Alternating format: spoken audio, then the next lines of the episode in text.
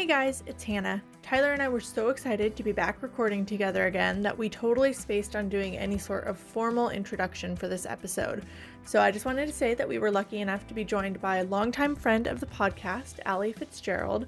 Longtime listeners should recognize Allie as one of our earliest guests on Between Lewis and Lovecraft, and she always lends her acting and writing talents to our flash fiction specials. So just a big thanks to Allie for stopping by.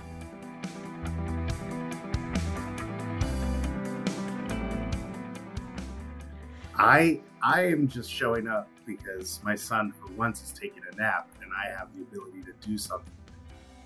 I was told you had to be here because you really wanted to be a part of this episode. Otherwise, I was like, mm, Dan Brown's mine. yeah, I mean that is kind of how it happened. That is pretty much how it happened. Basically, Hannah brought up, "Hey, I would love to do Dan Brown with Allie," and I was like, "That sounds like fun." I, although I'm sure I can say some some stuff. She's like, "Well, you should come on," and I was like, "Okay, yeah, I'll do that." so, well, I didn't want to talk about like a controversial within religious communities writer and not have Tyler have a chance to chime in. That's fair. I've earned right. place at the table. you built the table, Tyler. Probably. I believe that. All right. So, um, so before we dive in, Tyler, do you want to um, update all of our listeners on where you've been for the past few months? Yeah, sure. Uh, it's this place. Um, it's a living hell where you get no sleep. Um, you sit around and eat too much and get fat, and uh, you're constantly stressed about the lives of other people. It's called father. Wow, that was that was a great marketing ploy to become a father. I think you just sold a bunch of birth control pills. Good job. Good. Yeah. Yeah. Um, my wife and I make the joke that when people ask us, like, is it is it worth having a kid? We're like, absolutely, it's worth having a kid, but do not do it. It's it's so worth it, but absolutely do not do it. Um, I but, like that you're honest about it. I'm so sick of just like all the social media accounts that are like, "Oh my gosh, pregnancy and motherhood and fatherhood are so great. Like oh, nothing oh, bad ever happens." If you ever want to get a real honest opinion of what it's like to be pregnant, you can ask my wife. She'll tell you all about it. She didn't she she hated it, but she wasn't like I'm going to die. It was just this is she's like it's not for me. Being pregnant it's... is not it's me. the process to attain the child she wanted but she's mm. just like I, i'm not going to sit here and think it's glorious like other people do right exactly yeah. and and being a father i mean i i post about it on my instagram i i love my child i love my son um, more than than anything in the world uh, there's times where my wife and i have literally just been sitting there on the couch watching him in his little his little rocker and we just both start crying because it's just it's just this beautiful, wonderful little boy, um, this this creature that lives in our home, that it, I mean, like fully loves us just because we exist, um, and and but at the same time, I've never in my life been more angry at something that does not deserve it, um, and like like there there have been absolutely several times where I've had to walk in here. Well, I'm I'm in my nursery right now, where we built this little nerdy nursery that we have, and I've had to walk in here, set him down in the crib, and just and just and walk away because it's like the the I'm so angry, and you don't deserve my anger, but I cannot help but be angry right now, and um, it's awful, but it's amazing and wonderful, and I wouldn't give it up, but I, I wouldn't I wouldn't tell other people that they should do it ever. This is the most honest parenting review I've ever heard. So thank you for that. Um, I'm really, I'm both happy for you and Rebecca because I think this is an amazing adventure and you guys do seem to be enjoying it. And I am sorry for all of the diapers and screaming and sleepless nights at the same time. The diapers are not a big problem. Honestly, people are always like, oh, the diapers. And it's like, it's really, it's fine. It's, it's the sleepless nights that, that are the worst. That's when you, when you wake up at two o'clock in the morning and you've only gotten an hour and a half of sleep, um, and you know that it's going to be another hour and a half if everything goes right before you can get another two hours of sleep. It's it's one of it's one of the most um, debilitating feelings you can be. like you just you can't you have to work through so many emotions just to get up and it's it's really really hard. I i, I genuinely like i don't think that i've ever done anything this hard in my life. Um, but when i hold my son or when i when i wake him up now to feed him and he looks at me and he smiles and he coos because he recognizes me. And you know i we've started doing sign language. So you know daddy loves you. I do that a lot. And Aww.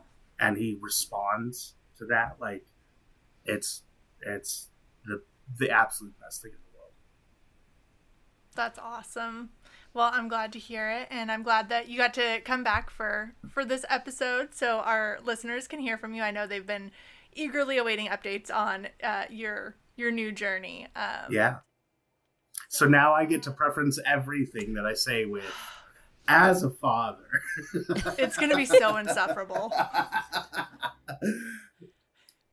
It was already bad enough with like as a Christian, as a human man, as as a white male. Let me tell you what I.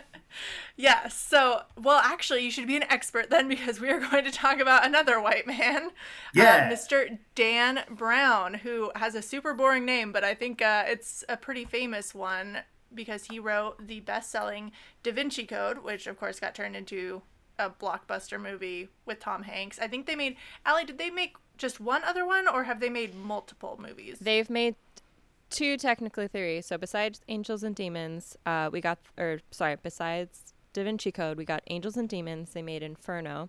Okay. And then they now have a show on Peacock based off The Lost Symbol, which I have I haven't seen the show, but based off the trailer, I have feelings.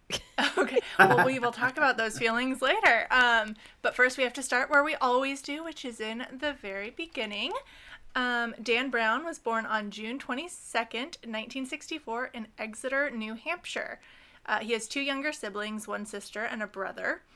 And um, he grew up like basically on the campus of Phillips Exeter Academy. That's a prep school where his dad was a math teacher. His dad also wrote textbooks, um, and he worked there for basically his entire career from 68 until 1997. Um, and Brown's mother was a church organist and studied sacred music. Uh, she also taught music for at least a few years, I think, at Phillips Exeter. Um, so basically, he lived in two worlds as a child. His dad was agnostic, and really into science and math. And his mom was a devout uh. Is it Episcopalian? It's the Episcopal Episcopal yeah, it's Episcopa- Church. Episcopalian. Okay. Yeah, they worship Jesus and don't eat fish, right? Oh wait, they don't no, eat that's... fish. Uh, no, no it's a pescatarian. No, that's a pescatarian. Yeah, Stop confusing me. see, see, he's become a father and he already has bad dad jokes. well, you can't pull those on me because I know so little about religion. But okay, so Tyler, are Episcopalians they're like Protestants technically, but don't they also kind of have a lot in common with Catholics? Uh, yeah, I mean, I mean, there's there's a lot of um, Protestant um, denominations that still hold on to a lot of Catholic um, Catholic things. Like, I mean, Lutherans even even though they are the defining Protestant. They're the ones that were like, "Hey, we're absolutely not Catholic anymore." They're still they still have a lot of Catholicism in their belief system, and some Methodists still do. It's like you have kind of denominations are more of a uh, a gradient, a, a scale of you know how close they are to a lot of the older beliefs in Catholicism and a lot of the newer beliefs in you know modern we're free. We don't have to do the stuff that Catholics have to do. Gotcha. See, and this is why I insisted that Tyler come be on this episode. Well, and, and i know also... Allie knows some stuff as well. So. well, a little. I mean, I was raised more like as a as a very non-denominational Christian, but I didn't know this that Episcopalians they uh, let women be priest and bishop sometimes, and they consider themselves also Catholic even though they're Protestant. Yeah, that was the main thing that I kind of like zeroed in on because I know that historically there's been a lot of tension between Protestants and Catholics, um, which makes zero sense to me because I'm yeah. like, it all seems when, very similar. When you go back 600 years when it mattered uh, more. When yeah, when there was a huge division because Martin Luther was like, "Hey, I am no longer a Catholic. I am something new."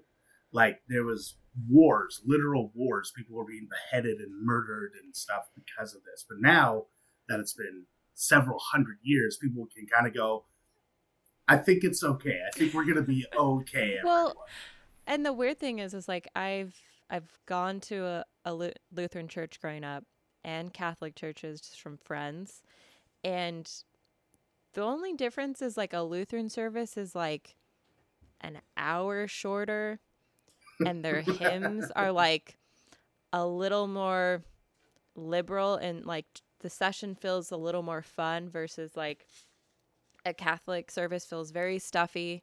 It's two hours long and it's like more I think there's more singing in the in the Lutheran church than there is mm. at the Catholic church, but they still do the same thing where they break it up in hymns. So it's just like a more laid back version, in my opinion. I think that's an excellent point. Um, when I was growing up, we were raised Lutheran, and my sister and I always called Lutherans um, just lazy Christians because yeah. that's exactly how it was. The other thing you have to remember too is we're we're talking about churches. Churches can be as diverse as Christianity itself. So you can have three different Lutheran churches, and you go to three different styles of church um, same thing with Catholic Church. Same thing with Prot- any Protestant church. You know, it, it's saying like, "Oh, these Christians are this way," is really generalizing is kind of hard nowadays because it's all based off of that community, right? Like you can go I've been to three different Baptist churches and I've been like I would never go back to this one, but I would go to this one regularly because they were so different, but they held on to the same beliefs. So it's it's I I mean when you get into that conversation, it really comes down to just your experience at wherever you went to or whatever they were doing at that time. Right. So in Brown's case, I feel like he had kind of the more stereotypical kind of like stuffy church experience. Um, and I think it's interesting that like his parents were so vastly different because while there's not a lot of differences between like different Christian denominations, it seems like having an agnostic with like a very devout religious person would be kind of difficult. And like his mom taught him to put his faith in God, and his dad taught him to put his faith in science. So he was getting these conflicting messages. I'm not sure when he he felt uh, yeah so he said like in eighth or ninth grade that was when he started getting more subjects so he was learning more about like science and the origins of the universe and he said this in a video interview that he said to his minister. He's like, I don't get it. I read a book that said there was an explosion known as the Big Bang, but here it says God created heaven and earth and the animals in seven days, which is right. And uh, his minister said that nice boys don't ask that question. yep. So he said from like that point on, he like gravitated away from religion and started leaning more into science. Yeah, because 100%. when you have leaders who don't want to give you answers because the answers make them uncomfortable. And you're someone who's been taught you need to find the answers whether it's through scientific exploration or even through theological exploration. When you're given an, a question and people refuse to answer it you're going to steer away from everything else that they teach you. And that's what happened with me at least like i'm i'm a follower of christ but it doesn't mean that i put questions away because they're you shouldn't ask them. It means I ask more questions. It means that mm-hmm. I dive into those things. And so I honestly I would probably side more with his dad in something like this where I'm like, yeah, you should put your faith in science because that's the whole point of science is to ask questions and find answers. It's not a religion. It is a system to find truth. Right. So yeah, so we'll talk a little bit more about his like current religious attitudes later on.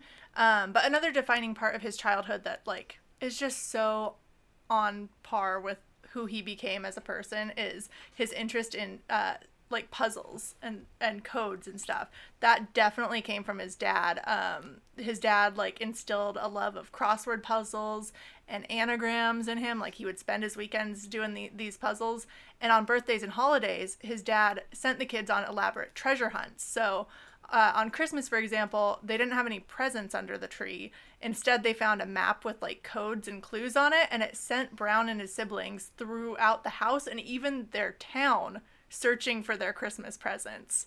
So, just like anyone who already is familiar with Dan Brown's work should have like alarm bells ringing right now.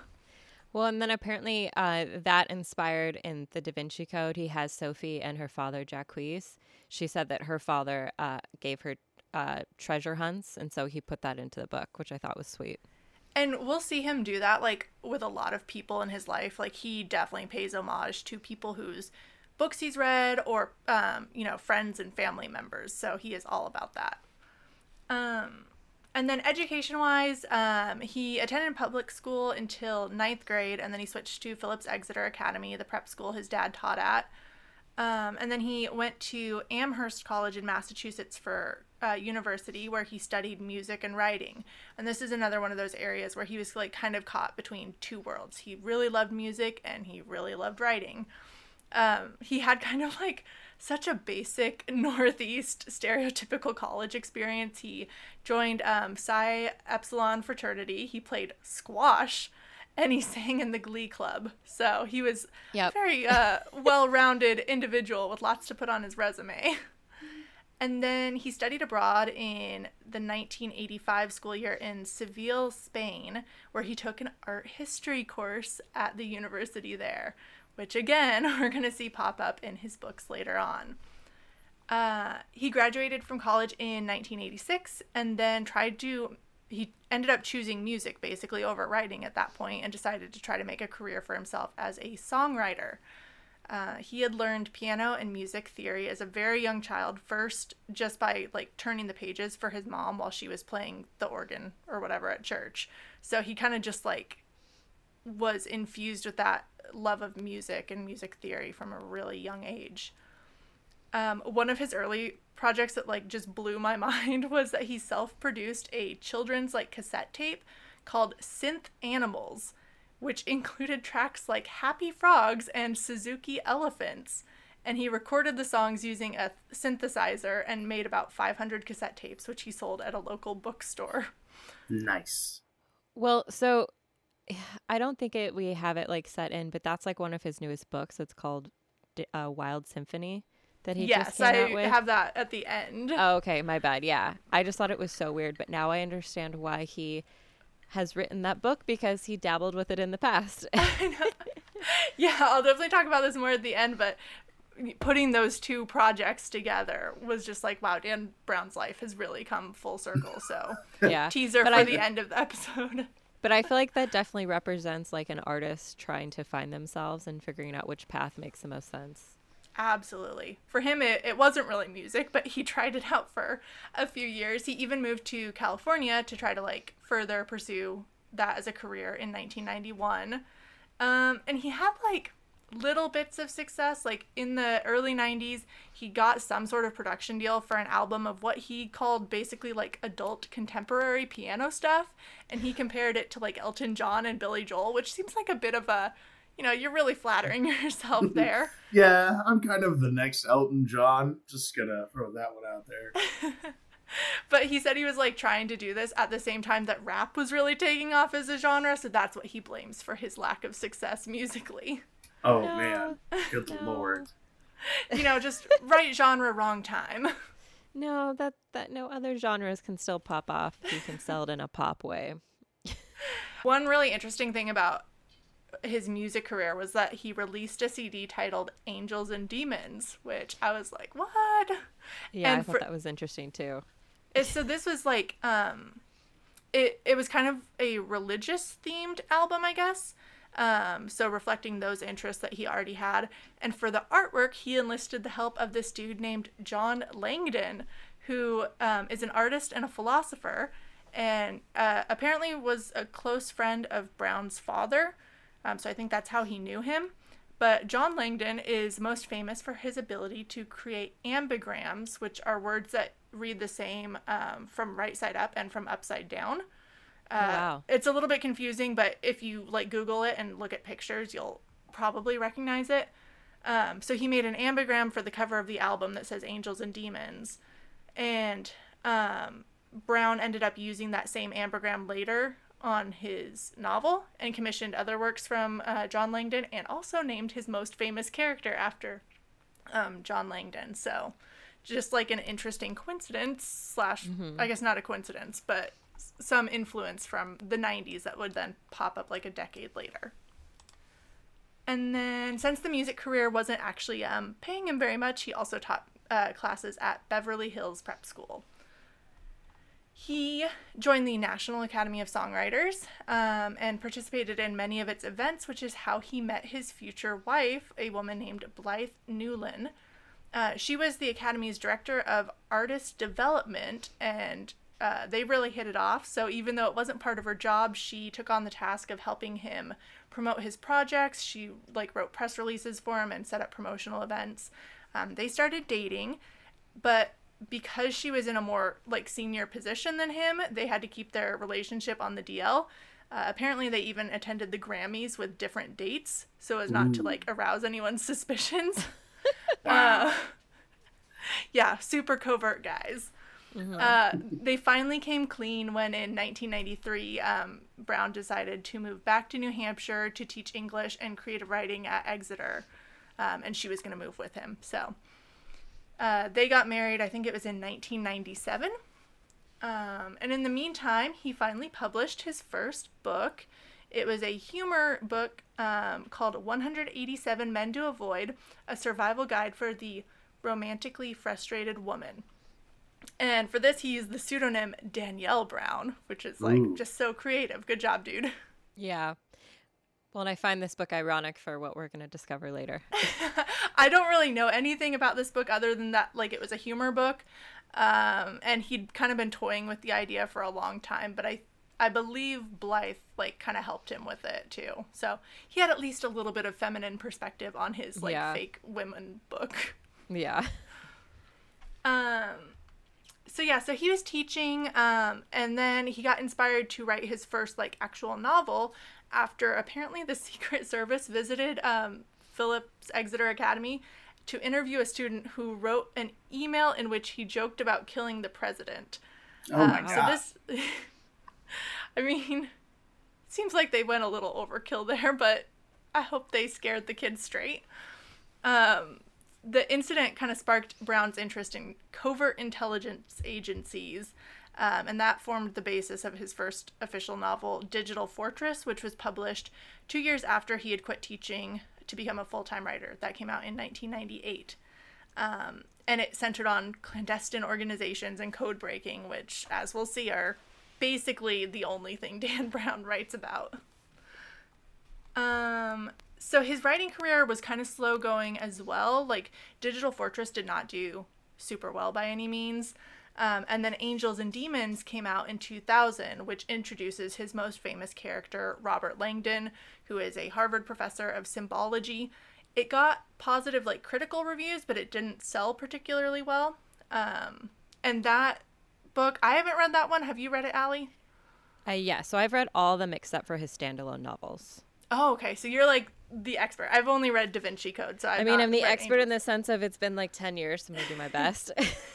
well, okay. So can you kind of like give the rough plot outline of Angels and Demons?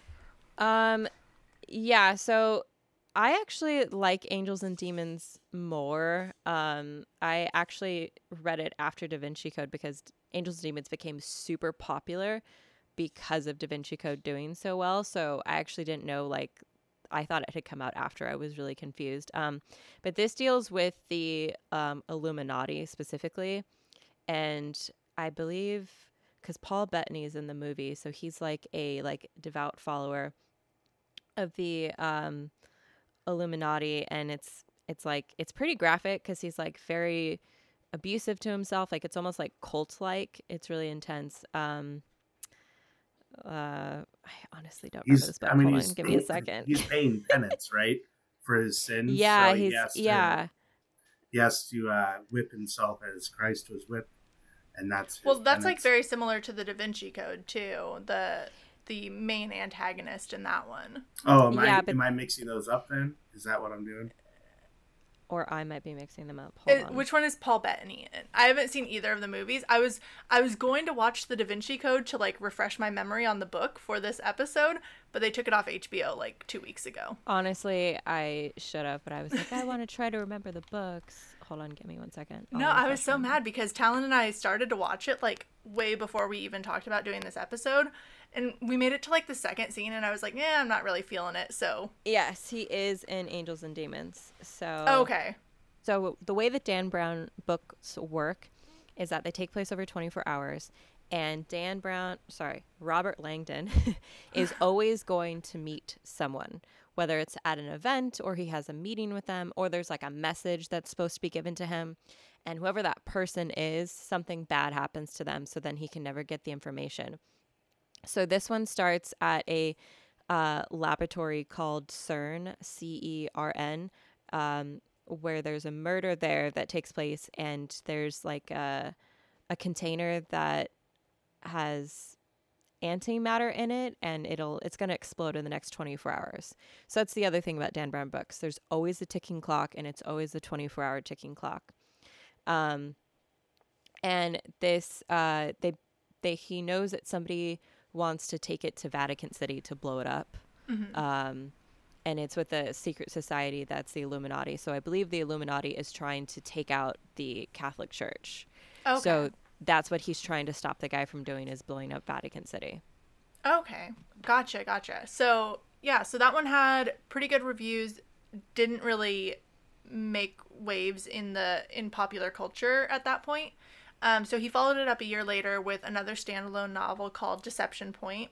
Which, so Deception Point is, it's similar to Digital Fortress in that it deals with um, covert intelligence. And I was actually going to read it, but he has two different main characters. I was hoping they were the same character, like he was starting a different series, because Digital Fortress has a lead female character, which I thought was really cool. And so does uh, Deception Point, but they're different characters. So that oh. personally threw me off and made me not want to read it because the whole point that the Robert Langdon series is so enjoyable is because you're diving in with the same character each time. Yeah, that's an interesting choice. I wonder if there's a reason he didn't continue that with the same lead protagonist. I, I don't know. I think he was just trying to figure out like what would he was like throwing spaghetti and seeing which noodle would stick. yeah, and granted this is still super early in his writing career, mm. so it's not unusual, I suppose, to to try different things like that. Yeah. So yeah, so he returned to Robert Langdon then for the Da Vinci Code, um, which was published in 2003, and it like immediately hit the top of the New York Times bestseller list uh, which he found out, uh, interestingly, while he was on his book tour and had stopped in Portland, which is Tyler's in my neck of the woods. Um, he walked into his hotel, and the concierge apparently told him he'd received a fax because it's 2003. um, and the fax was just this giant number one printed on a piece of paper. So that's how he found out that he was number one.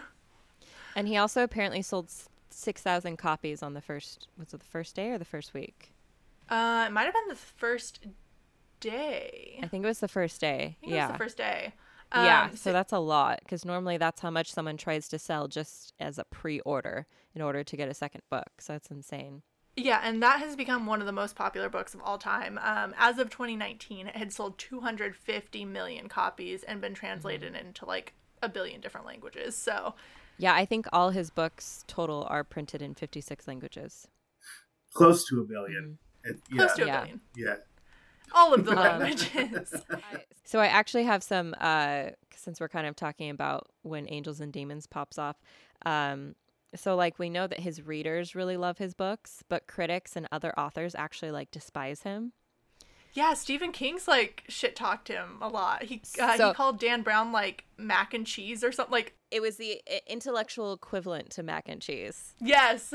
Yes, and then also I thought this was funny is that uh, Stellan Skarsgård he was in Angels and Demons, so he was cast in a movie based off his book. He willingly took the role, but he still called Dan a bad writer, and he said the only reason why people like Dan's books is because he has a cliffhanger a cliffhanger at the end of each chapter, so it's like eating peanuts, but you can't stop. Oh my gosh. Sounds just, like a good writer to me. If you can, yeah, if you can keep which I will get connected. to.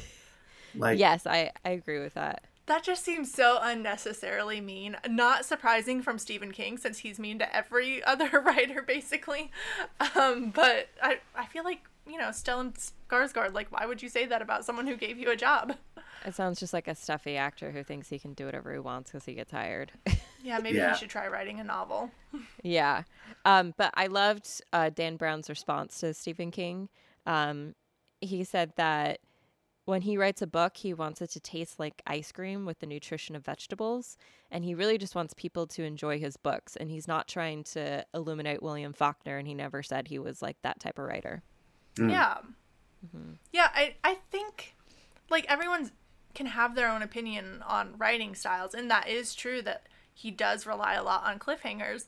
But there's a lot of fascinating information in the Robert Langdon books. Like when I was reading Da Vinci Code, I was like, holy cow, I never knew this. Or like, wow, like there's so much crazy backstory to this one painting. Who knew? And I think it's even more crazy, like, and why I have so much more respect for him because he literally details everything, whether it's a painting or a building or a historical landmark. He describes it from top to bottom, in between, fleshes out all the colors. And then when he's explaining something like, I know some people have said like not all of his stuff is historically accurate, but regardless of that, like the amount of detail and description that he puts in and still somehow manages to like keep the pace going and keep you interested, that's a lot of hard work. Right. Yeah. Right. Absolutely. And I think it's easy to look at Dan Brown and kind of see how he came to write those books, especially. Like, he's very smart. He knows a lot about religion and art from his studies and from his family upbringing. Um, and obviously, he has that childhood exposure to puzzles and ciphers that helped with the the Da Vinci Code and all of those other books. Um, but in one inter- interview, I know he said that um, Robert Langdon is the man he wishes he could be. He describes him as like more daring and more intelligent. And when he was like pressed on that, like because readers will be like, Dan, obviously you wrote this, so how can Robert Langdon be smarter than you?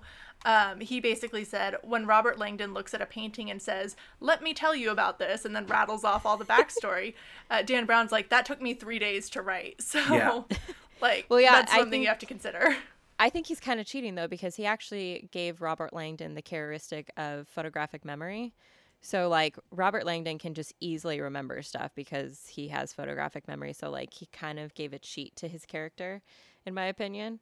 Um, yeah, it's it's also interesting because there's an academic named Joseph Campbell um, who wrote extensively on mythology and religion, and he said that um, he was really inf- influential on creating the character Robert Langdon. So he said that Robert's actually based off of Joseph, but I also think that like Dan himself is intertwined into Robert just yeah. because the way that like especially when we come up to talking about Dan's most recent book Origin, uh Dan is really heavy about like trying to ride this line in Robert where Robert tries really hard to respect like the religious world but like also gives a lot of credit to the scientific world and how like you can't argue that those are true.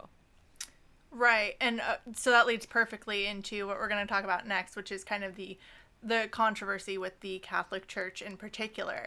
Um, so, you know, Angels and Demons came out a couple years before the Da Vinci Code, and then Da Vinci Code got really popular. And then in 2006, when it was turned into a movie directed by Ron Howard and um, starring Tom Hanks, that's when it like exploded because mm-hmm. even if you've got a best-selling book, like if you have a movie, way more people are going to see it. So I think that's really when the Catholic Church like got Dan Brown on their radar. Well, the Freemasons also hate him because he has written a like cuz in Angels and Demons, it's like huge Freemason stuff and then also in The Lost Symbol and like he has so many fun conspiracy theories about them and like the Freemasons hate him. Yeah, but uh are there as many Freemasons as Catholics? I don't know any Freemasons. No, but the the hate is the you hate he got from those books is pretty bad. Yeah, you wouldn't, you wouldn't know about know. it, right? That's yeah. the whole point of the Freemasons is you wouldn't mm-hmm. know, and that's actually his whole point of talking about them. Is he's like, look, when you have a group of people who are doing secret things in secret, you you're giving everybody else the liberty to make up whatever they want about mm-hmm. what that's you're doing. So he's like, so I enjoy writing this stuff because I get to make up whatever I want because nobody knows what they do. Yeah. Yeah, they're leaving a big void. Yeah, and that's one of the reasons why I think Dan Brown is so interesting to his audience is because he has all these fun conspiracy theories. Like he's just experimenting with um like what people have put out into the world and whether or not they're true. Yeah. So I guess before we get into the Catholic Church stuff, um, since I'm curious about it, Allie, what does the pushback look like from the Freemasons? Since nobody's well, supposed that, to really know who they are. well, that's that's literally what Tyler's saying is that like he just doesn't like the they don't like the things that he's written, which is uh, I believe in Angels and Demons is that like the Illuminati and the Freemasons are like intertwined together. They're like an underground society that's always like basically they're like a form of science that's always been against religion. Um, and they have like all these like culty things that they do. So he just makes them look like they are like involved in the government, like they've been involved in like um like how uh like the Declaration of Independence has been written, like all that stuff. And it, it basically just that like yeah, like it's hard to explain because we don't know what the Freemasons do. yeah, but like how do they express their anger? Like, do, do, the Freemasons have a PR person who's like sending Dan Brown hate mail, or what's going on? I think he just got like a stamped rabbit on his front door, and then underneath it was it just had the little Freemason little symbol. Like, okay. Oh, okay, I get. It. They don't like me now. Got it. That's on brand, but like in that case, it could also be a weird teenager who's just like pranking him. um, what if they? So long. When was it Freemasons and Dan Brown? I just really um, want to know who the Freemasons like press person is, so I can reach yeah. out for an interview. That would be a really hard job, huh? Like being their their their lawyer who's like for the public, and and it's like, all right, so what do the Freemasons want to talk about in this PR release? Oh, they can't tell you. So then why are we having a PR release? I mean, they have something they should tell you, but they're not going to. I'll bet a really gifted writer could spin like at least 500 words and say nothing in the same in the same press release. Yeah, exactly. Like, hey, yes, the Freemasons do exist.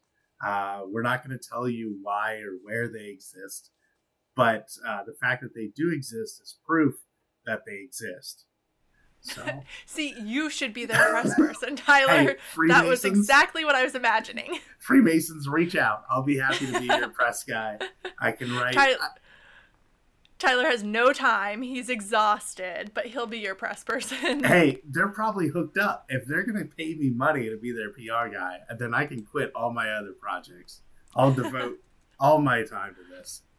Oh, there are people conspiring that Dan Brown is a Freemason and that he's no. a spy for the U.S. Dan Brown, Freemason, exposes it all. Oh, weird. Because I read something a while ago that said they like didn't like him, but then there's this other article saying that they think his novel is good fun.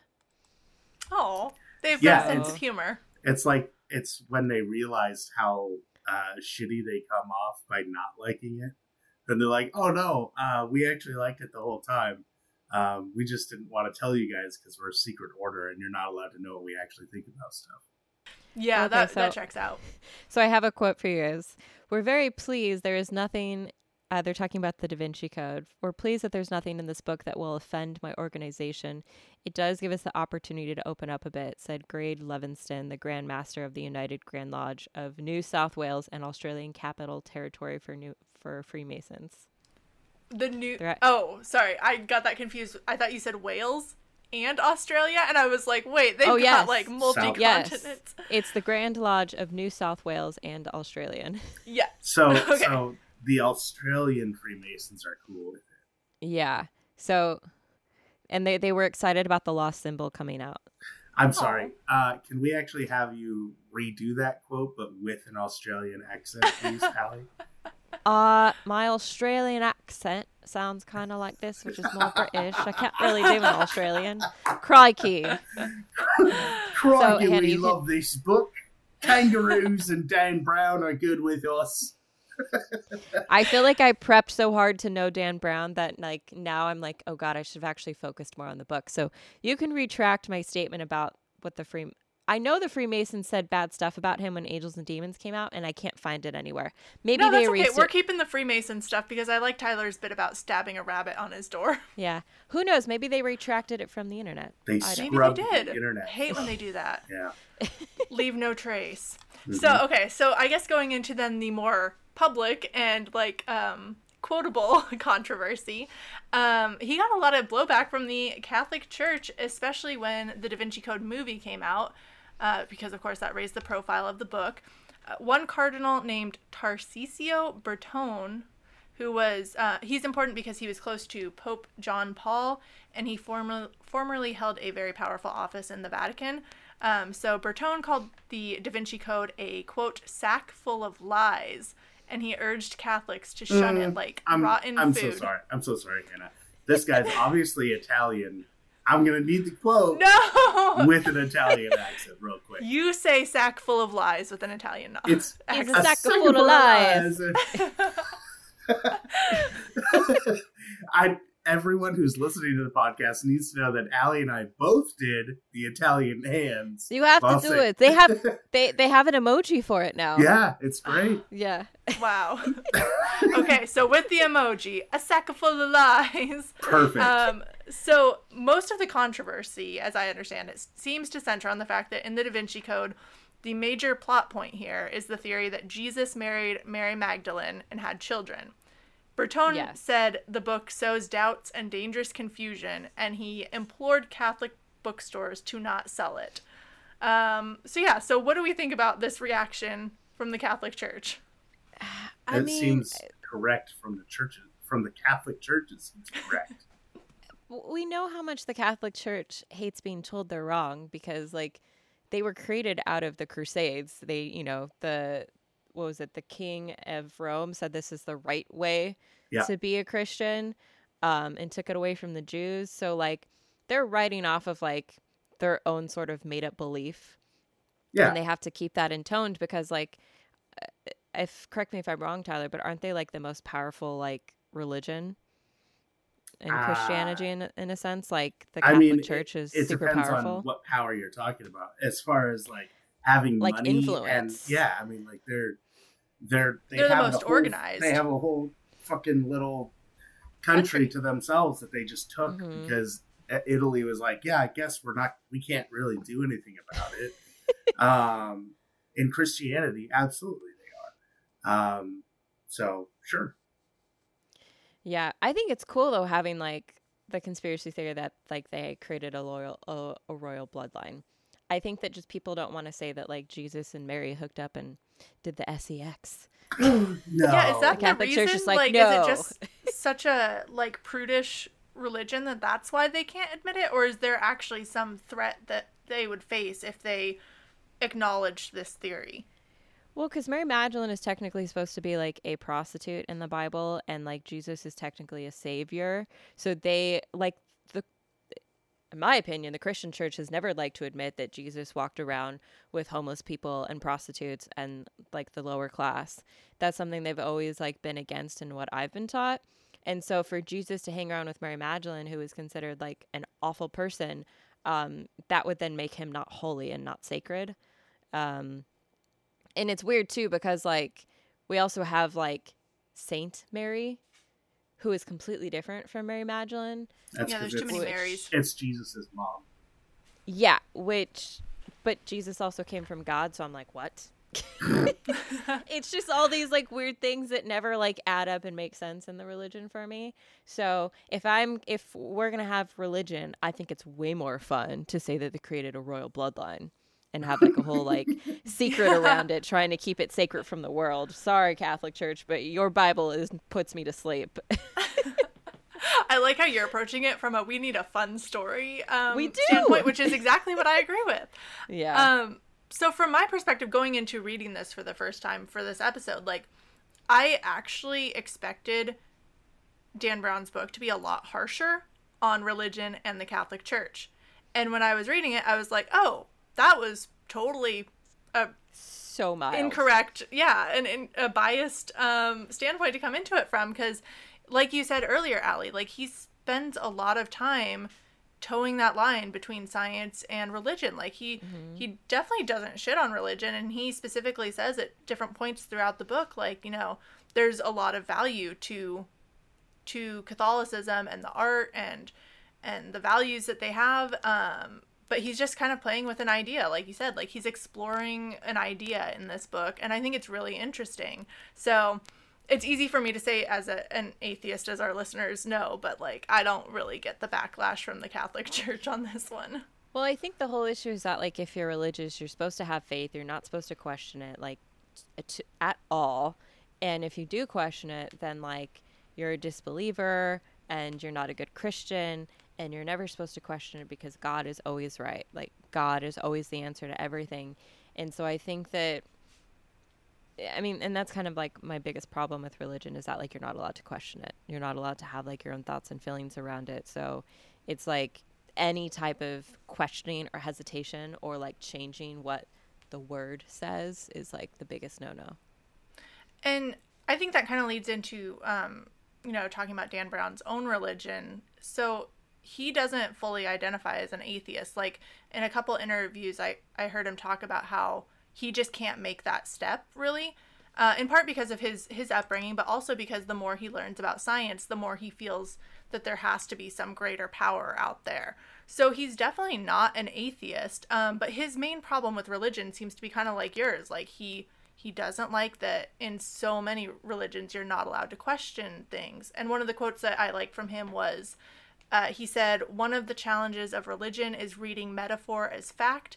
Not only are you not allowed to ridicule it, but we're going to debate whether to teach it to our children as fact. And in that quote, I think he was referring to like creationism versus evolution. He's like, mm-hmm. that's fine as a story, but when you're trying to tell kids that that's how the universe was created and that evolution doesn't exist like that's a problem mm-hmm.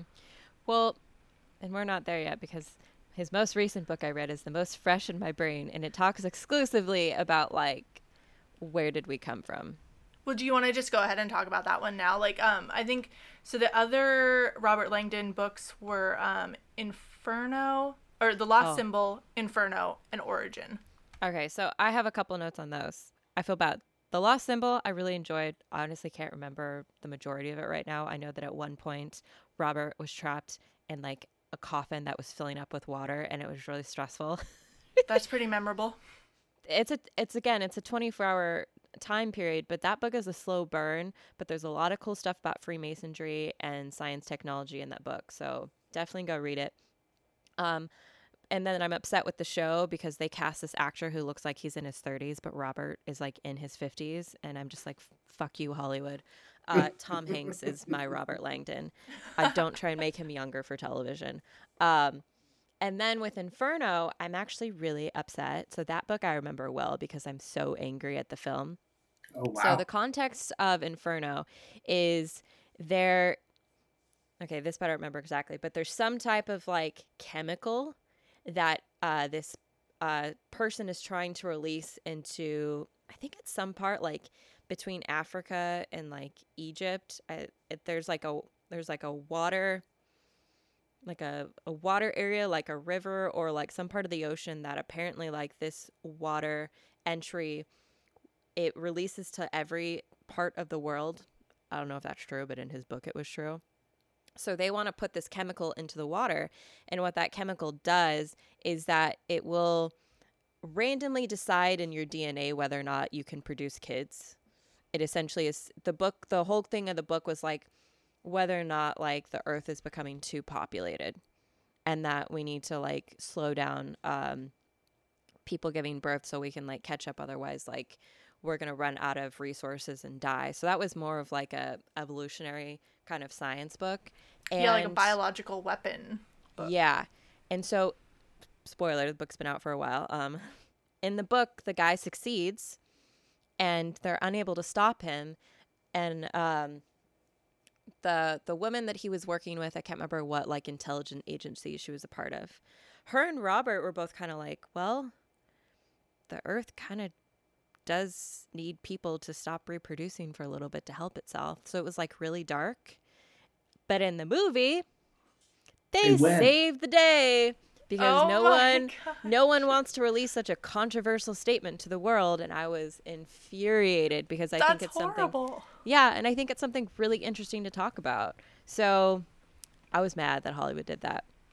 That's a um, pretty bold change. it's mm-hmm. like the whole point of the of the story of the build up is to get to that point and they took the whole thing out yeah hmm. um and then so in origin which i just read that is essentially um there's this guy named edmond kirsch and dan sorry not dan robert is going to, going to his big uh scientific discovery opening, and this book takes place in Spain. So that's another fun fact of Dan Brown's books. All of his books take place in different European countries, um, except for Inferno, which took place kind of all over Europe, which was cool. And he does so that because one, it gives him an excuse to take a vacation to these places. Yes, so he, he has to travel to all of them so he can describe them accurately. Yep. And write it off uh, on his taxes. Absolutely. Right? What a nice, yeah. So uh, this one takes place in Spain. He's gonna go see his friend Edmond, who was basically like a like a super smart kid who like excelled in school beyond everyone, and um, he believes that he has made the most extreme scientific discovery, and it's gonna rock the religious world. And in his discovery, he discovers two things, which is the big question of like, where did we come from, and where are we going? And so in the book, he discovers that none of the Bible is true and that he was able to use like um, artificial intelligence and like computer science to help him copy an experiment that was like done in the 80s and work through all the different variations because the biggest issue is that like these guys in the 80s had taken like some soil and some microisms but they needed like 80 billion years to pass in order to see like what the outcome would be. And it's essentially that like nature just kind of like grew off of each other and like developed over time. And so that was like disproving the church but then he said the future is going into where humans and ai are like intermersing with each other and that like technology will eventually take over humans, but humans will learn how to work with it and they'll become like an intermixing of one. Um, so that was kind of interesting because in the book, he like, he has this character admit that these things are true and that religion is not a thing and that religion will also die out. But Robert is like, I don't know. He like feels really uncomfortable with it and because so much of his work is done in symbology through religious pieces and Robert's like, I don't actually know if I'm okay with this answer. And it's really unsettling for him, which I think is a good thing to say that, like, Dan Brown is still like religious and respects like the religious world, and he doesn't know how to solve his debate between the two. That is really interesting. I definitely, after reading the Da Vinci Code, I think I'll read more of his Robert Langdon books in particular, just because, like, aside from all of the kind of more in depth symbology and and exploration of religion and science like they are just wildly entertaining. So i'm glad that you've read all of them and enjoyed them so much and i definitely want to i'm gonna reread well. them now because i'm kind of upset how much i don't remember.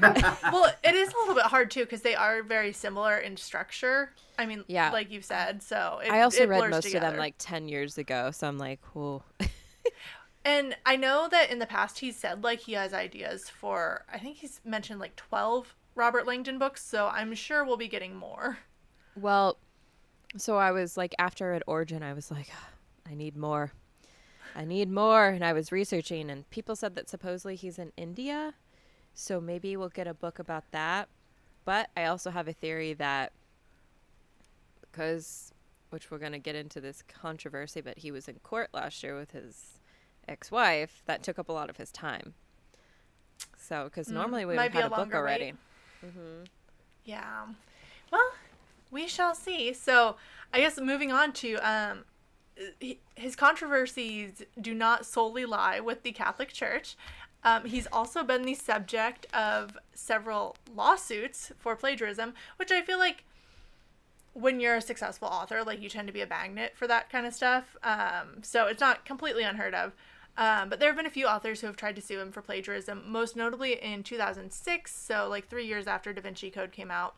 Um, two authors named Michael Baigent, I think, and Richard Leigh uh, claimed that Dan Brown stole ideas from their 1982 book Holy Blood, Holy Grail, and that had really advanced the theory about Jesus and Mary Magdalene. Um, and Brown even apparently alluded to the authors' names in his book. So apparently, Leigh Teabing, who is mm-hmm. one of mm-hmm. the main characters in both the novel and the film, um, derives his name from uh, Baigent's, like it's an a- anagram of that. Mm-hmm. Uh, even even uh, Kevin Smith had his movie Dogma, where it's put forth that Mary Magdalene and Jesus had a bloodline, and that the last surviving daughter of that bloodline was going to save God um, and had to stop these angels from going through it. It was it's a comedy. It's a it's a you know it's an interesting idea, but I mean it's literally the the last girl in the Zionic bloodline is going to do something. Which, if we go back to the the Da Vinci Code, that's that's what he proposes in that story as well. It's so, just a theory. Uh, yeah, yeah, and I think it's it's an obvious one too. Um, but it was funny because about that case, uh, the Justice Peter Smith he found in Brown's favor. Um, and as private amusement, he embedded his own Smithy code into the written judgment. Yeah, he was apparently really big on on codes and um, cryptology, so he kind of put that in as a chuckle for himself. And I think it was like people tried to like get mad at the judge about that, but he was like, you know, it doesn't have any bearing on my judgment. Like, just have a little bit of fun. Well, and also like like we were just discussing about this this whole thing about like Mary and Jesus and how common it is. Um, Ed Sheeran was just in a lawsuit for one of his songs, and he I don't remember the number, but he's like, "You guys, there's 15 chords for pop songs. we're all gonna copy each other at some point. Yeah. So for something like this, it's so common we're all going to come to the same conclusion at some point. I mean, like, I feel like that's the biggest struggle with with scientific discoveries too. Like everyone's working on the same thing at the same time. It's just a matter of like who gets there first or who's the most popular. Yeah. And in response to what seems very transparently like a frivolous lawsuit, um, Random House, his publisher, actually countersued those two yes. um, authors in England. So the America, like, it's basically impossible to get any sort of compensation for frivolous lawsuits like you're stuck as the person being sued with all of your legal fees. But in other countries like england you can totally recoup your losses from the uh, other party if they're found to have like not had any substantiation for their lawsuit. So random house got uh, those two authors to pay them uh, nearly six million dollars. That's great. Yeah i don't know if they had that money but yeah hopefully that discourages other um, petty lawsuits. Yeah. The other scandal, which uh, you've kind of alluded to, is his very messy divorce. So, in 2019, after 21 years of marriage, Brown and his wife separated. And he like was very transparent about crediting her for supporting his career and helping research and shape his books because um, she was like a, she's a really smart lady too. She had a mm-hmm. lot of knowledge in um, the artistic world and also um, contributed research to. I think he um, specifically said with the Robert Langdon books, like she helped a lot with the research for that.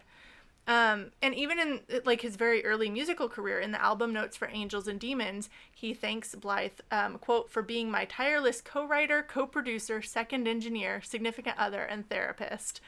but the kind of massive success and wealth and fame that comes with being a best-selling author uh, eventually i guess had a corrosive effect on their marriage and uh, they drifted apart. That's how brown puts it.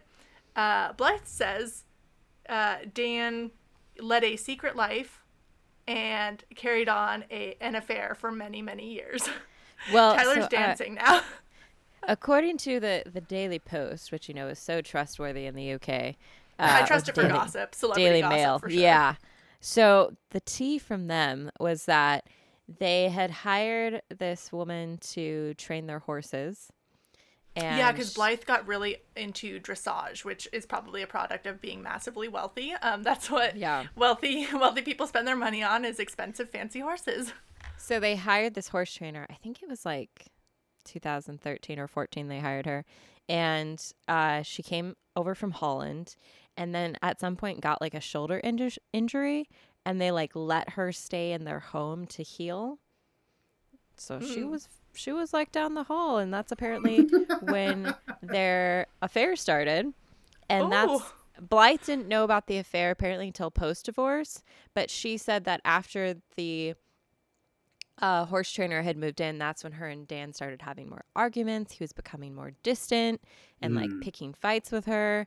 So, yeah. And then I was reading something else that apparently he said that he had like been with a couple other people also like the past six like last couple of years of their marriage so so like pre horse trainer or post i think it was pre but it was towards the end of their marriage okay yeah i know in um, court documents dan said um, that basically their marriage had effectively been over since 2014 which that timeline kind of checks out if the uh, yeah. the horse trainer moved in in 2013 yeah. So so yeah, so when they divorced, um Brown said that Blythe got half their assets, which I feel like is pretty typical. But then mm-hmm. later she sued him because she accused him of not disclosing some of his assets. Um, and that's when kind of all the tea started to come out was in these court filings. That's when she said that he had led a secret life uh, for years, and she was particularly mad that he allegedly bought his um, Dutch mistress two Frisian horses that apparently cost hundreds of thousands of dollars. I think they were. Gifts. I think they were six hundred thousand. Yeah, one of just Good one of them Lord. was I think three hundred twenty five thousand dollars. Yeah, like that's these are ridiculously fancy horses. Yeah, and this is kind of one of those points where you're like, oh, don't meet your hero, kids. Yeah, because I love his books, but I'm like really really heartbroken about this. Oh, Allie, come on. You're going to come on to Between Lewis and Lovecraft and think that the author we're going to talk about didn't sleep around with other women? Come on. Even the women are sleeping with other women. Let's go. it just sucks. It does. Um, cuz he does kind of have like Dan Brown, he's not like a sexy dude by any means. He's kind of like dorky no. and nerdy looking. Have you, you seen Isaac Asimov? And that dude, yeah, I that dude fucked. Am I right? He got around. I'm always surprised by this. he's got the chops. He's got the- well. You know what's funny is that the the horse rider, she's uh the horse trainer. She's she was like 29. Um, in all of the books, Robert Langdon, which I've always just ignored this because I'm like, fucking super young trope. chicks. He's always going after younger women. Yeah. Like in uh was it Inferno? No. I thought it was Angels and Demons. He was he Well, like the female protagonist changes every book. So Robert Langdon always has like He's got some hot girls. new thing. Yeah. yeah. Yeah, which is like Bond girl. such a yeah, trope, it's... but also like yeah, Dan Brown not immune from being so a curvy old man. It's Inferno because I believe Inferno t- it takes a lot over um, Italy, which honestly, like, it's kind of cool. Like, if you wanted to read Inferno and then like go tour Italy, you could like see everything he's talking about. But the girl in there, I think she's like in her mid twenties, and I was like, why? She's so young. and then Origin, at least like he he went after someone who was his own age, but she was also like engaged to the Prince of Spain. But that was a little bit more amicable where like Robert never said he had feelings for her, but like they both would like stare at each other and have like these moments or he'd like touch her lower back. And then the the character in the book, she's like I realized in this moment that I had feelings for two men, but I'm going back to the prince. And I was just like, uh, at least wow, what a sacrifice! Cho- yeah, like I don't know. It was just, but yeah, most of his women are really young. I'm I'm going back I'm going back to be with the prince. He has many expensive horses, and that's what yeah. I look for in a man. um, yeah, I mean, we definitely have come to expect this from our um our people that we feature on Between Lewis and Lovecraft, but it of, is disappointing. Of the two, okay, of all of them, I think we've only had three that didn't cheat on their spouses. Tolkien. Tolkien, uh, Lewis, and Lovecraft. Lovecraft was the only one that that didn't cheat. Oh, so Lovecraft was just a horrible person in other ways. Yeah, he like he, had a 16 year old boy come stay with him for a week. Like, first of all, he was 14. Second of all, he went to the boy's house for two weeks. Thirdly, he wasn't married at that time. I still don't think we want to have Lovecraft on the relationship like win it's not, category. It's not a matter of whether we want him there. I'm just saying, of all of the authors we talked about, you know what? I take it back. Lorna, Lorna McDougall, she would never let that man cheat on her. That's a guarantee. So we've had 4 just, who haven't cheated. I'm just happy that Tolkien is a good man. Yes. Yeah. Thank There's still God. a few of them. But yeah, so I it's such a bummer that it when this happens like it becomes so public too. Yeah. But yeah, that's why we know about it and can discuss it on our show. Yeah. Um, and yeah, so they settled the lawsuit last year. They finally came to some sort of undisclosed agreement in that mm-hmm. suit. She got half the um, horses. yeah, they went and took the horses back from the Dutch mistress. other than that, like the only other uh, major project he's had come out lately was uh, you had mentioned it earlier um, a an illustrated children's book called Wild Symphony, which was published in 2020. Um, this is his first picture book, and if you would have told me before starting this research that Dan Brown wrote an illustrated children's book, I would have been like, "What? That nerdy what? Da Vinci Code dude?" And the fact that it's the number one New York Times bestseller. Oh wait, no, the author is. I don't know how well the book did. Do we know how well the book it did? probably was a bestseller because it's got Dan Brown's name on it. True. Let's see. Very true. Yeah, uh, like he could he could, you know, write something on the back of a receipt and it would be a bestseller. Like, did you find was... out if it's a bestseller, Allie? It just keeps saying how Dan Brown is a bestseller, yeah, but it not keeps mentioning number one bestseller. Hmm, maybe it didn't do so hot. It well, has a four star rating on Barnes and Noble's website. Okay, not bad. It includes um, an accompanying soundtrack that Brown actually composed himself. So he went back to his musical roots. And like you mentioned earlier, it was based on the songs that he produced 30 years ago for Synth Animals. He like revamped a bunch of those songs and wrote some new ones and had them recorded by an orchestra in Croatia, which is just like full circle Dan Brown. Well, he said he's going to donate the royalties uh, to support education for children worldwide through the New Hampshire Charitable Foundation. Maybe that's part nice of the of like um, lawsuit settlement because Wild Symphony was one of the projects that she specifically cited in that as like, oh, he didn't tell me about that. I want the money from that too. Oh. Mm. But if he gives it away, then she doesn't get it. Yeah. And he looks like a cool guy.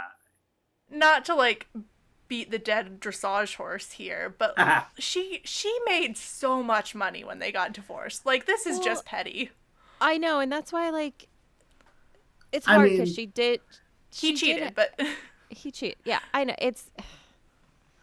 I don't know. I just half of whatever money they had together is so much money. Like Yeah. Why why expose yourself to all this criticism and air your dirty laundry just for like a few more million? Yeah. Well, probably because she knows now that like they're divorced, he's going to continue making money and she's not going to have a piece of the pie. Yeah. It's like I know that you I mean, she should have married him in California. Do you get more there? Uh alimony till you die. Yeah. Literally, like no matter what, whoever made the most income, you pay your spouse, you pay them a monthly alimony unless you can prove that they're making more money than you or like equivalent and that they have a stable enough job that they don't need you. Otherwise, you're paying that them alimony till you die. Nice. Damn. He was mm-hmm. smart for marrying her in New Hampshire then, because I yeah New Hampshire is a pretty uh, libertarian state. I doubt they have that alimony law. Yeah, um, so yeah, so Wild Symphony, um, also, even though it's a kid's book, like it incorporates a lot of coded messages and clues, which I thought was pretty cool. Um, and even though we can't figure out if it's a bestseller or not, MGM is already turning it into an animated movie. So Good lord, man. That gravy train is still coming. They also Gross. have an interactive app where you go it's an exciting musical adventure with Maestro Mouse and his symphonic friends. Duh. I don't want my books to be apps. Yeah, I guess it allows the readers to listen to the picture book. It plays audio recordings of the orchestral music composed by Dan Brown, and mm. it hmm. has beautiful illustrations by the artist. The music is actually pretty good. I was listening to it, and it's like it's fun. It's peppy. I always find it really interesting when artists are able to take um, their artistry and add some other stuff. There's a band called Showbread, and they were they were big in my circle back in like 2007. They released two CDs, and each CD was a full album, and then there was a story that you're supposed to read while you listen to the album. And he specifically, the author specifically says, like, go into your room and like don't be around anybody else. Listen to this on headphones and read this story while you listen. And it's like got tracks and and time stamps for when you're supposed to read certain things. And it was a really immersive way of listening to this album. So I think it's really cool when people try stuff like that. Yeah, I like it on a case by case basis. Like definitely when it's done well, uh, it's super impressive. I, just, I just I'm one of those readers slash music consumers who I like to do each thing individually. Yeah. Like it it's a little overwhelming for my brain when I try to combine all of the different stimuli. I'm just selfish and want to know when Robert's going on his next adventure. You can't hook me with like five books and then disappear for like seven years. yeah, because Origin came out in like 2017, so yeah, we're five years out with n- no sign of a new book yet. Yep, it's not okay. Well, gang, uh, is there anything else we have to say about Mr. Dan Brown? Uh, this is one of those great episodes where we don't have to end with, and on this date, he died, because he's still alive. He's still alive. We're, we're waiting for I mean, his next I've, book. I've been holding my tongue quite a bit. Um, you guys, so? you guys got through your whole religious controversy thing, and I barely spoke up. Do you have a sermon that you'd like to deliver now? yes, please. Okay. Proceed. um, just pull out my binder here. I thought you almost said Bible. Let me just pull out my son's very first Bible Aww. here. That's at least a cute one. I had a Precious Moments one. Um, I have, I, by the way, that Bible is next to The Office, child's book. Wait, is that like the show The Office? Yeah, it's it's the children's version of The Office. Oh my gosh, you're never too young. No. Anyway, now, does it have "That's what she said" jokes in it, or no? Ooh, you know, I haven't actually read it yet. I'm waiting until it's old enough, but I'm definitely going to be looking for that for sure. I really uh, hope so. So the the couple things that I wanted to bring up that I just kind of uh, circulate in my brain are um, the reason why I think the the church very much lost their shit um, with "it's a bag of shit" sort of thing um, is just because there is so much um, predicated on like the fact that the Bible is the whole truth and nothing but the truth, right? So if there's extra canon um, information, then that like it's like okay, well then what else could there be that the church isn't teaching us, sort of thing, and so that creates uh, insecurity in the church. I'm fine with it, but that's probably why they freak out because the second somebody is like, "Oh, there's more to the story than what the church has told us, then everyone starts going, why, how come you guys haven't been telling us the whole truth and nothing but the truth? So I'm, you know, I think that's why it's, it's there. But, um, the thing that I really wanted to like touch on was I, I think the reason why it's so easy for people to freak out is because he does such a good job of writing the truth in his stories so much. Like he's he like what Allie was talking about, where he's constantly like over describing things sometimes. Like you're you can see the buildings that he's in, or you're learning all this stuff about a painting and and you're getting sucked into it and it's like oh my god this guy knows so much it's everything he's talking about is so intricate and then he and then he just adds in this little and don't take it the wrong way, but this little lie into a story, right? And because that's what it is. It's an exaggeration. It's a lie. It's a, it's a non-truth. You know, the Da Vinci was uh, Da Vinci was this great master, and he and he painted the Mona Lisa three or four times. And if we do X-rays, we can see paintings underneath. All that's true. And then he goes, that little lie is, and part of that is the truth of Jesus. And and then it's like, oh my God, you know, and and and it's this thing that I've noticed since I've watched I, I watch the Da Vinci Code and Angels and Demons where I, I don't have a problem with it because it's a it's a fictional story. It doesn't doesn't matter. If anything, all it does is it it develops the uh, the process of asking those questions, and I think that's really important. I think it's good. I'm I'm okay with it. I, in fact, I encourage it.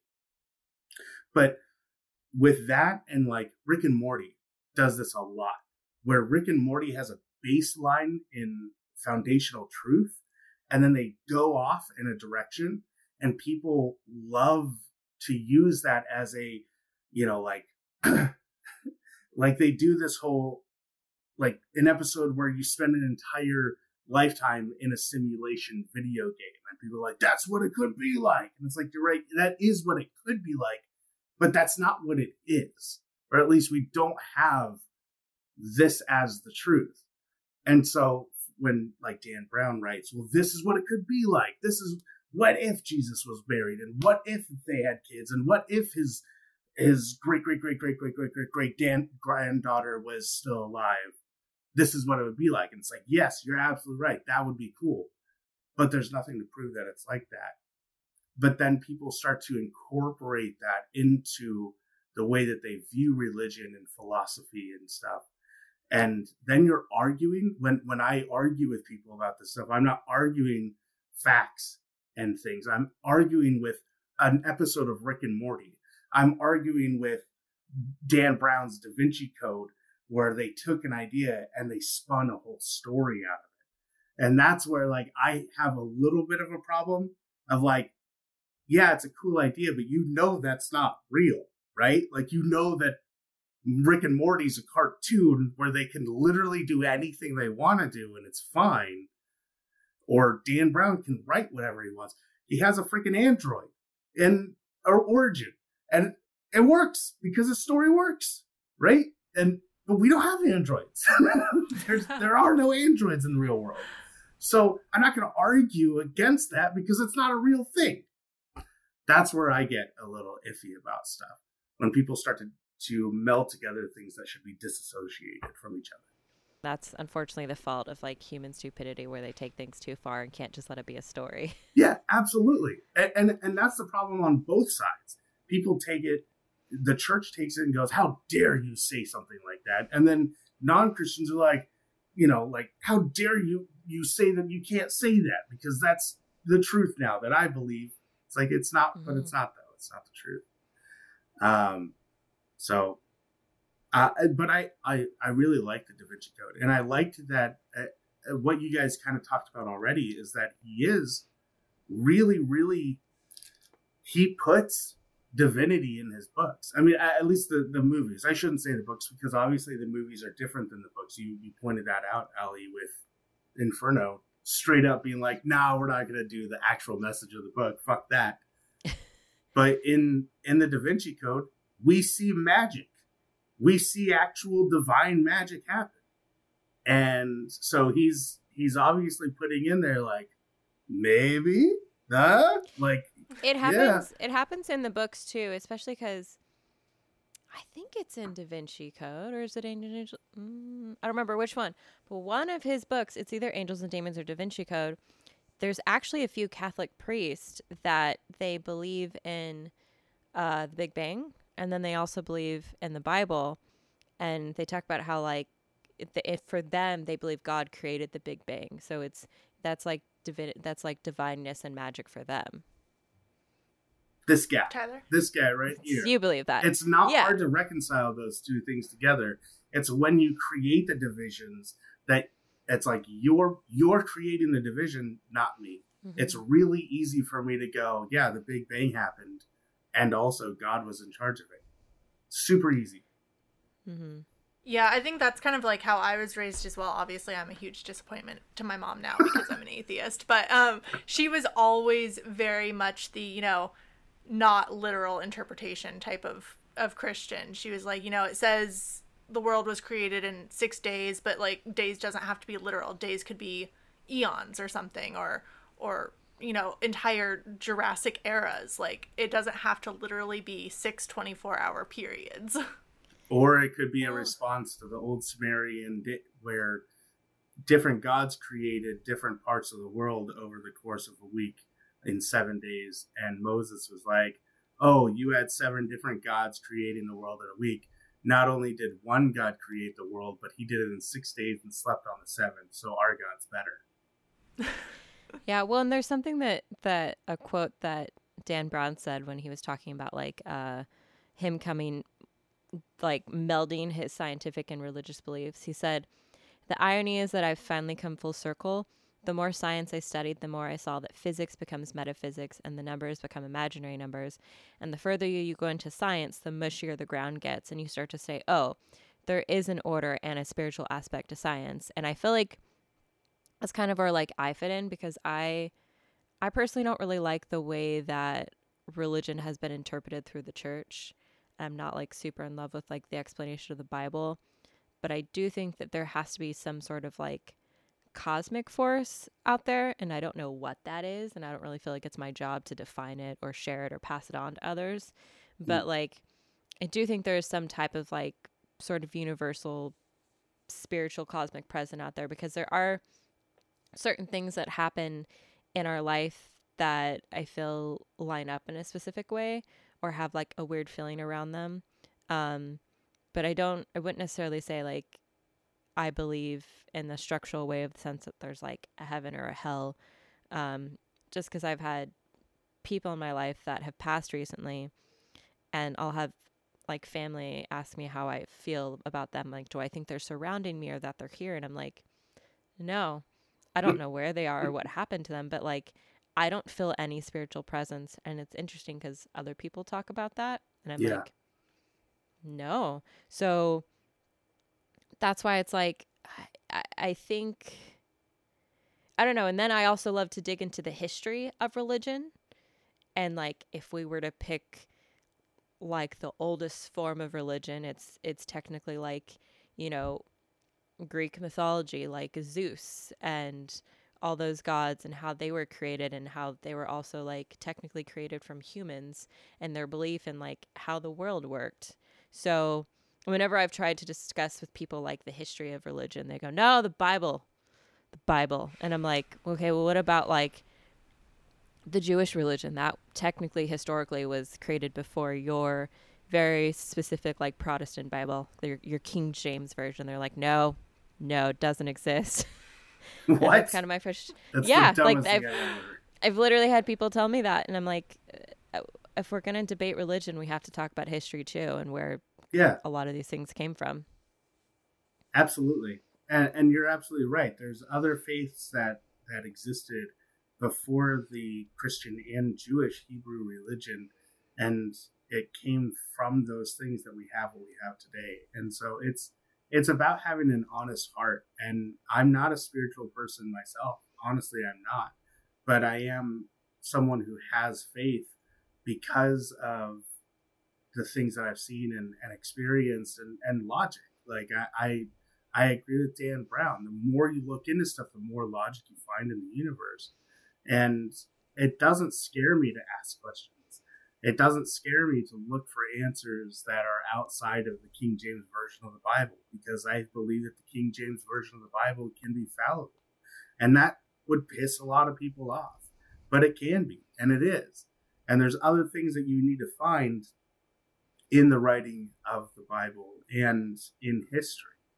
And so I like the dissection of one's faith through the lens of historical facts and trying to understand the world around us to understand the God that created it.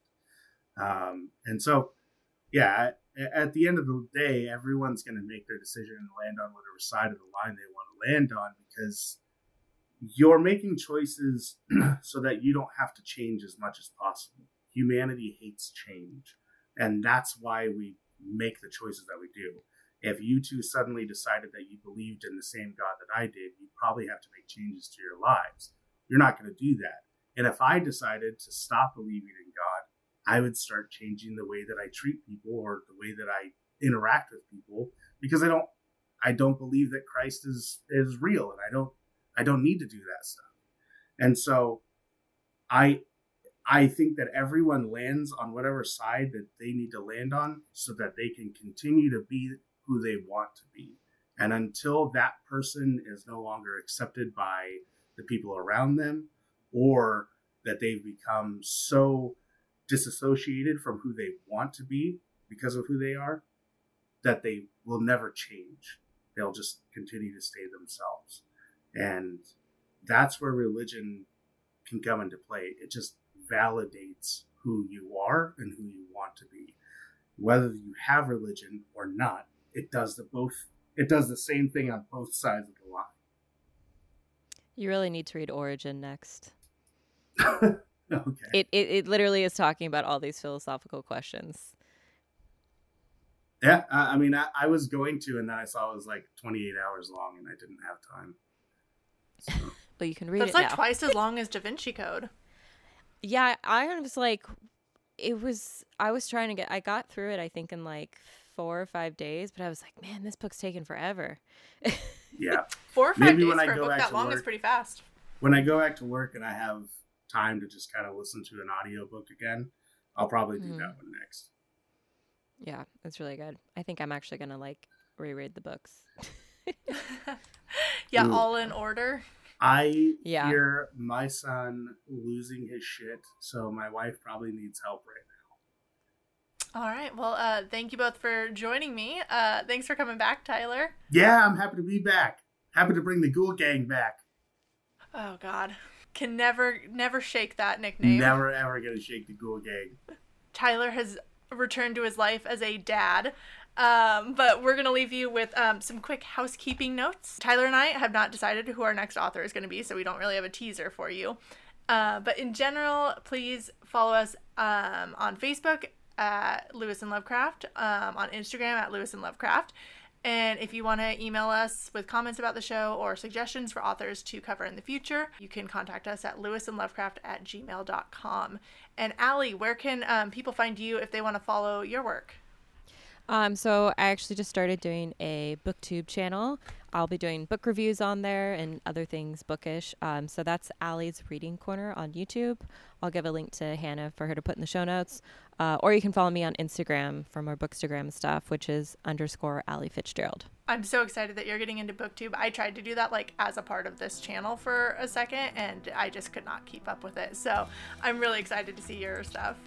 I'm excited too. It's definitely a lot a lot of work though, especially because like I want to challenge the booktube field because I feel like there's definitely more that can be done. So that's my goal. Ooh, that's a good tease. As always, thanks to Jake Bassen for our awesome intro music. You can follow him at soundcloud.com slash Jake Bassen. That's spelled B as in boy, A S S E N. Um, subscribe if you haven't already so you don't miss new episodes. I know we've been a little inconsistent in the past few months, but we're hoping to um, get back on track now that Tyler's uh, baby is, is getting a little bit older. And rate and review us on iTunes and Podchaser. And of course, tell a friend, a friend like Allie Fitzgerald. Uh, thank you so much for coming on and talking with me about Dan Brown and, and all of his exciting novels. So much fun. Thank you for having me.